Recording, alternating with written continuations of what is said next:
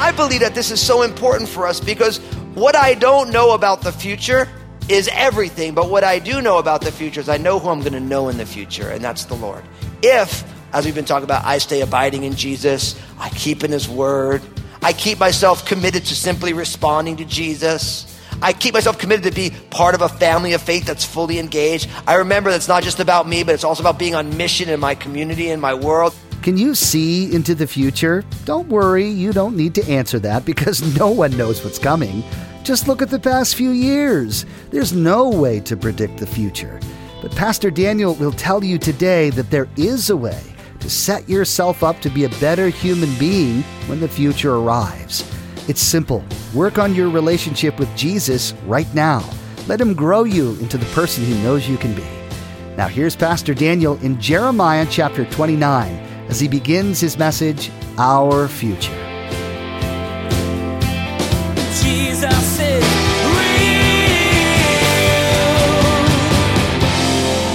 All the way through this series that we've been doing called Restoration, we've been looking at this idea of God doing a beautiful work of restoring, of bringing back to life. This whole picture of there's this house that needs to be fixed up, the classic fixer upper house, right? That all of us have, there's restoration that needs to happen.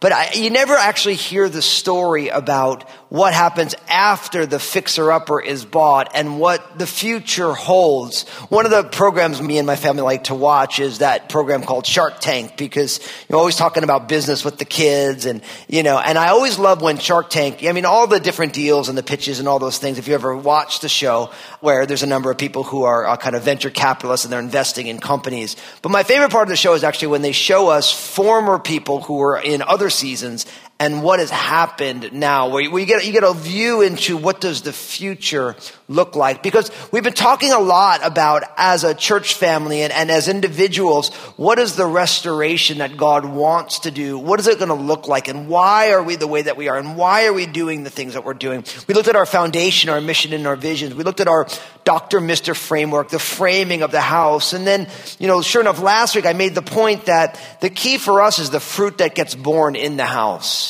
but then you start asking yourself about, well, what does the future hold? And I've been thinking about this a lot because, you know, my bride Lynn, you know, her and her family, my father-in-law bought the house that not only my bride, but all of my brother-in-laws were raised in. And he bought that house many, many years ago in the 60s. And now that my father-in-law, I mean, my father-in-law, God bless him, is uh, 86 years old right now.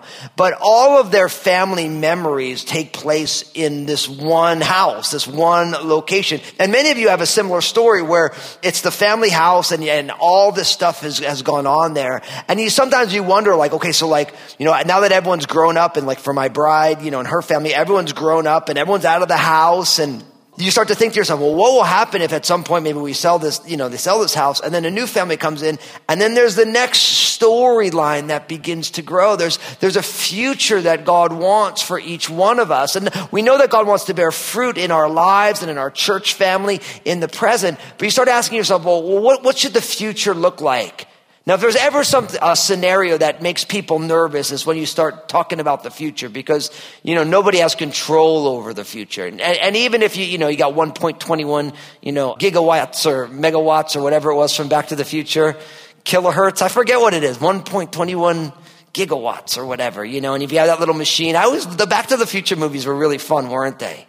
You know, where, where you just think to yourself, man, if someone could bring a farmer's almanac back from the future right? That's how Biff made all of his money. He was betting on all the things he already knew what was going to happen. Classic movie from the 80s, right? It's like nobody knows what the future is going to hold. We know that Jesus holds the future, but when you start thinking about, hey, you know, I don't know what's going to happen in the future. And one of the things that I love so much about following Jesus is Jesus knows what the future holds. And Jesus actually gives each one of us, hey, there's a way that you can live that will ensure certain things about your future. And one of the things I love, we may not know the details of what is going to happen, but if we keep the vision that God has given us in the center of our lives, I actually believe that we know a lot of what the future will hold, although the details will be surprises to us. And so to close out this restoration series, I want to bookend our, our this whole series and our time together by going back to the text we began the series in, and that's Jeremiah chapter 29, verses 10 to 14. So if you could open up your Bibles, Jeremiah 29 verses 10 to 14. If you don't have a physical Bible, I would encourage you to just open up another browser window or pull out your mobile phone and go to your favorite Bible app or whatever. And just, I want you to be able to hear this verse. And, and we've already talked about this a little bit, but I want to remind us all of this. So it says this, Jeremiah, the prophet, chapter 29, verse 10. For thus says the Lord, after 70 years are completed at Babylon, I will visit you and perform my good word toward you and cause you to return to this place. For I know the thoughts that I think toward you, says the Lord, thoughts of peace and not of evil, to give you a future and a hope. Then you will call upon me and you will go and you will pray to me and I will listen to you and you will seek me and find me when you search for me with all your heart.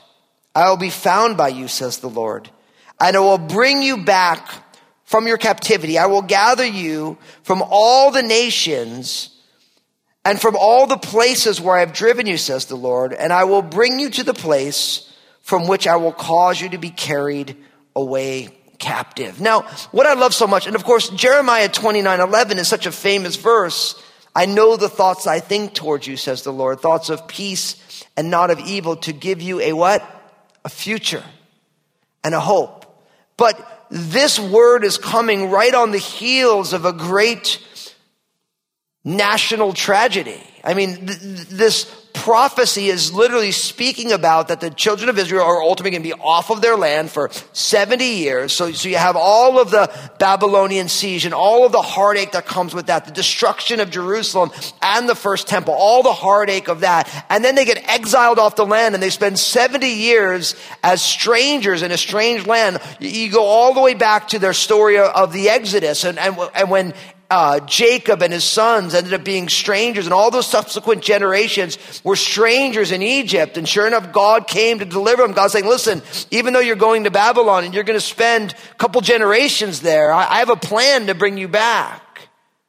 And part of the restoration of what God wants to do in us and also what he wanted to do in the children of Israel is he really wants, and what God is most interested in is relationship, not just a superficial relationship, not just like, hey, I believe in God as a kind of fire insurance to keep me out of an eternal hell, but like a real relationship.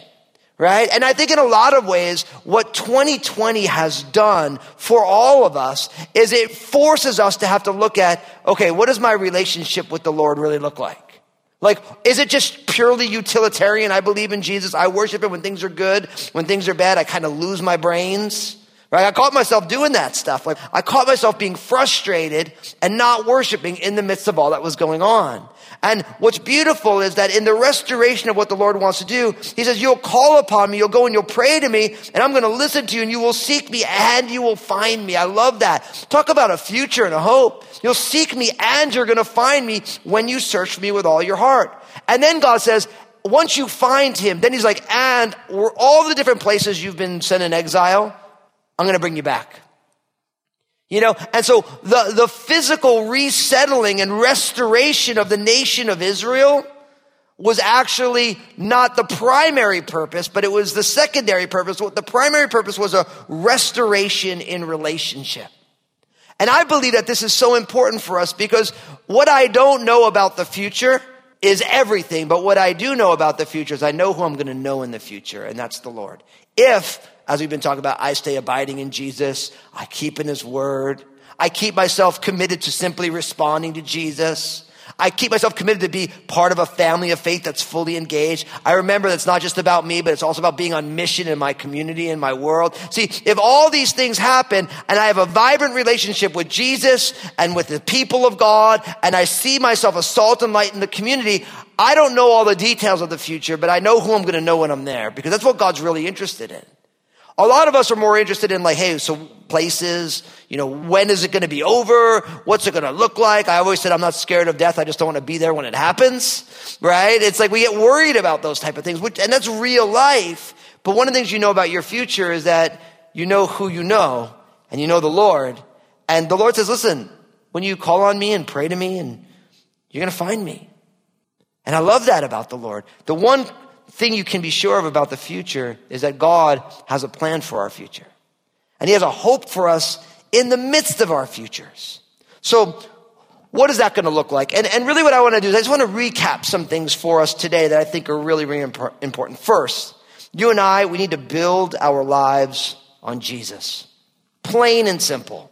We build our lives on Jesus. We went back to our message that we called our foundation, we looked at the foundation of our church. We began with that beautiful passage from Matthew chapter 7, of course, talking about that we hear the teachings of Jesus and we do them, and that's like the person who built their house on the rock. And right here, right now, you need to build your entire life upon Jesus. Who he is, what he has done, you need to, as you build your life upon Jesus, you need to build your purpose around His purpose, His will. And I think that whole idea of I surrender my will to the will of the Lord, whatever His plan is, that's a commitment that we need to make because if you build your life on Jesus, then you know that your future is held in His hands. And His nothing happens. There's a classic saying that nothing can happen to the man of God as long as he is in the hands of the Lord because nothing can stop him until God is finished doing that work. And I love that. It gets me so excited because I'm like, oh, okay, so for me, if I build my life on Jesus, even whatever the hour of my demise may be, that is also in the hands of the Lord because I am completely, I am unstoppable until the Lord is done with me. Like nothing can happen to me until the Lord says that's the end of the journey. And what's a beautiful thing is, is it's not like, oh, well, God's done with him. It's like, no, no, my purpose here is done. And that's in God's hands. See, so we build our entire lives on Jesus. And of course, the Bible talks about Jesus being the chief cornerstone. And when they would build structures back in the day, the entire foundation was built around this one corner piece.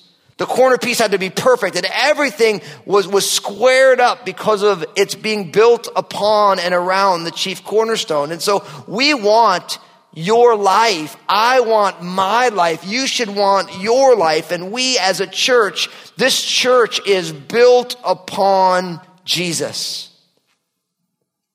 And you have to ask yourself right now, are you building right now your life upon Jesus? Or are you building it upon other things? And let's like, I've been around the block. I, I, even in my time walking with Jesus, I would never say, I always built my life on Jesus. I got, I've gotten sidetracked by everything and its mom. You know, as the saying goes. You know, like I remember when I started to work on our family finances very quick, I'm like, oh, I got, I'm taking this out of the authority of Jesus. This is a problem. You know, when you have these things and this thing and you got this thing going on. And it's like, it's so easy to take other things and try to build your life around that. Many of you know what it's like because when maybe a significant other comes in your life and before you know it, they're more important than Jesus. Right? And, and like, and that is one of the, one of the ways that we start building our lives around other things. So we want to build our lives on Jesus, who he is. Now from there, and if you've been around crosses at all, we talk about this all the time. You and I, we live upward, inward, and outward. We live upward, inward, and outward. We believe that this concept is absolutely essential because Jesus said it's the most important thing. The whole upward, inward, and outward concept we get right out of Matthew chapter 22 verses 34 to 40 where it says, But when the Pharisees heard that Jesus had silenced the Sadducees, they gathered together, and one of them, a lawyer, asked him a question to test him, saying, Teacher, which is the great commandment in the law? And he said to him, You shall love the Lord your God with all your heart, with all your soul, with all your mind, with all your strength. This is the first and great commandment. And the second is like it. You shall love your neighbor as yourself. On these two commandments depend all of the law and the prophets. So they came to Jesus. They wanted him to do all of the law of Moses, all 613 commandments down to just one. And Jesus like, hey, I'll give you two. And first he quoted Deuteronomy chapter 6 verse 5, you shall love the Lord your God with all your heart, soul, strength, and mind, right? That's upward. That's us in the totality of who we are, loving God, right? So we live upward. And then he says, the second is like it, and he quotes Leviticus 19, 18, you shall love your neighbor as yourself. Now, you love your neighbor, that's outward, as you love yourself, which is inward. And we are aware of the fact that God is inviting each one of us to live upward, inward, and outward. Now, just the way right now we're building our lives upon Jesus, and we know our future should be built upon Jesus and who he is, what I can tell you is that if you're building your life upon Jesus now and it's into the future, then every single day of your life you are living upward, inward, and outward. Now, I did write that book, Upward, Inward, and Outward, and I, and I unpack like, hey, what does it look like to cultivate upward, inward, and outward living at all times? But here's what I want to tell you. If you haven't noticed, who we are as a church is also completely built upward, inward, and outward. Why? Because Jesus is real. That's upward. We're a family of faith, fully engaged as a church. That's inward. That's us as a church family. We're all a family and we're a family together and we're all involved. And then we're outward, transforming our community and our world. Now, here's what I want to tell you. You want to make sure you're simultaneously living upward, inward, and outward. And it's in that order of priority. The most of our struggles become when we take the upward, inward, and outward framework and we mix up the order. Right? Like, like let, me, give you an example. Many of you know what this is like.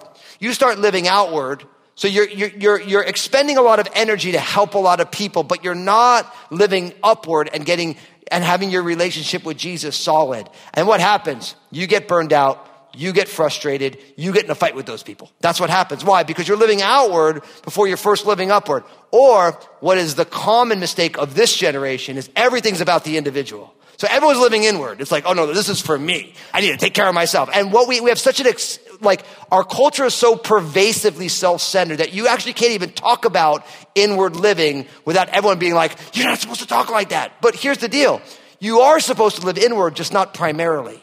You're supposed to live upward first because the only way we can truly love ourselves, as Jesus is talking about, is first to love the Lord your God with all your whole heart, soul, strength, and mind. If you live inward without first living upward, now you're the center of the solar system. And I know it's very sad when everyone else doesn't revolve around you. That's the common struggle in relationships today. Everybody thinks I'm the center, everybody exists, and my gravity keeps everything together. No. And what happens is, is many people right now are destroying their lives because they're focused inward primarily. It's them first. And then when you get inward, if you do inward, then upward, it's all jacked up because God drives our identity. So the key is to keep it in the right order. Upward drives the inward. The inward drives the outward. There's no such thing as loving yourself apart from knowing the love of God. When you love yourself apart from the love of God, you have self idolatry, really. It's self love apart from Jesus is idolatry. So you have to make sure you get the order right upward, inward, and outward. Now, here's what I want to tell you no matter how long you're on the globe, every single day you get to live upward, inward, and outward. And really, the key is to let God's love reach us. We love Him because He first loved us. We respond to God's love by giving Him love back. And out of the overflow of that love, now we begin to see ourselves through the lens of the cross, and we love ourselves both in our the fact that we're creating God's image and likeness and we're also flawed, which we also see because our love of God teaches us, oh yeah, when I'm looking into the eyes of the perfect God, I got all sorts of issues. And then out of the overflow of that, now all of a sudden we can move out into the world energized by God's love for the world, not just our own, tapped into God's strength and his passion for the world. And now all of a sudden we can live outward, but we're not ever just living outward in totality because the upward and the inward starts to drive the outward. And in a lot of ways, for the person who simply responds to Jesus, you're constantly being invited into the upward, inward, and outward relationship. Like we get to live in love in three directions. That's how I like to say it. And the key for us right now, if we're building our lives on Jesus, what we're saying is we have to make sure the upward is rock solid. Right? And let the upward drive the inward. And then as we grow and as we mature, that relationship, that upward, inward, and outward reality will always be happening. And that's what our future will hold. See, I realize I don't know what the decade of the 20s is going to be. I don't know what, if, if I make it into the 30s and the 40s and the 50s, I don't know what it's going to hold. But I do know if I build my house, uh, my, my life on Jesus, I do know I'll be living upward, inward, and outward. Because every single day is a day to simply respond to Jesus and love God and let God show me who I am and then to be salt and light in the community. Now, one of the things else you need to know about your future, I need to know about my future, is that we have to remember that we're better together. We have to remember that we are better together. And what I mean by that is, remember I said earlier how our culture is so radically self-focused? The big lie that everyone is buying is that you're actually, you don't need anybody. And I'm here to tell you that's totally wrong. You need lots of people. And what happens is it's in our self-centeredness, what we have a tendency to do is separate us from the people who we need the most because we find the friction of discipleship to be so challenging. Me and my bride Lynn always talk about this, and, and it's funny that each one of us, we're each other's sandpaper from the Lord. And God wanting to do that work of refining, of renewing, of restoring, there's a lot of work that needs to be done. And oftentimes God will use the people closest to us as the high friction areas, right? Me and Lynn always talk about that, that when God is using one of our characters to reveal one of our character flaws, it's not fun. Nobody enjoys that. I mean, just constantly just realizing, oh man, this is a rough spot. It's a growing edge. But when you realize that really what God is interested in is bearing the fruit that He wants to bear in our life, that God is not done with any of us yet, that we're all in process, that sandpaper is essential. I remember when I, I, saw a house being built and they were, you know, they put up all the sheetrock on the wall, so you have the framing, and of course then they go and they mud over it. But they don't just paint over it, right? Then you have to sand the whole thing down. Now, of course, you know, they use a lot of texture on the walls now to be able to kind of cover up some of the impurities, but you still need to sand up over all the places where the tape is, or else you'd have these big globs of, you know, of the tape and of the joint compound and all the different things that they're using. And in a lot of ways, we're better together because as the body of Christ, one of us does not fulfill everything, but all of us together with Jesus as the head. Now we're the church and we all have a work of purifying one another in the journey. And so I want you to remember that sometimes the people closest to you are also the hardest people to be around because they know you the best. They see you the most purely and truly. Right? Because not everybody see, you know, you, you put out your public face for everybody, but then there are people who know who you really are right? The people who see you without the airbrush picture, you know, the, the ones who, you know, people post on social media, they put their, their favorite pictures up there. But there are people who see your not favorite pictures, right? They know you that way. And we have to remember that we're better together. One of the things that I am constantly watching is I'm watching how the enemy likes to try and pull people apart. And some of the things, like, listen, the body of Christ is big and vast, but some of it is just straight up demonic. Because the enemy comes to steal, kill, and destroy. Steal, kill, and destroy our intimacy with God and with other people. I have to constantly remind myself in an individualistic culture, I'm better with other people around than I am on my own. Jesus is That might be news to you, but what Pastor Daniel just talked about is true. We're all better in community. Why is that? Pastor Daniel shared today how much more you grow by allowing other God honoring people into your life. They sharpen you, challenging you on sinful areas that may need some work in your life. Surround yourself with people who will lovingly point you to your Savior often. Pastor Daniel's message today is just one of many he shared from a variety of books in the Bible. Would you like to explore more? Just visit JesusIsRealRadio.com to access our library of audio. You can also connect with Pastor Daniel on Twitter, Facebook, and Instagram through the links you'll find at the bottom of the page, JesusIsRealRadio.com. Hey, this is Josh, and I wanted to personally thank you for listening today to Jesus is Real Radio. Did you know that Pastor Daniel also has a TV program? It's called Real with Daniel Fusco. I want to encourage you to go to JesusIsRealRadio.com, click on the stations option in the main menu, and find out if Real with Daniel Fusco airs on a TV station in your area. Next time on Jesus is Real Radio, Pastor Daniel will discuss the important order your relationships need to follow upward, inward, and outward. You can't fully appreciate the person God made you to be without first connecting with your Creator. All of you flows from who He is and who He's made you to be. And then you can love others with the love you've received from above. Let the Lord fill you up and overflow to everyone you meet. You've been listening to Jesus is Real Radio with Pastor Daniel Fusco of Crossroads Community Church. Pastor Daniel will continue teaching through this series called Restoration. Until then, may God bless.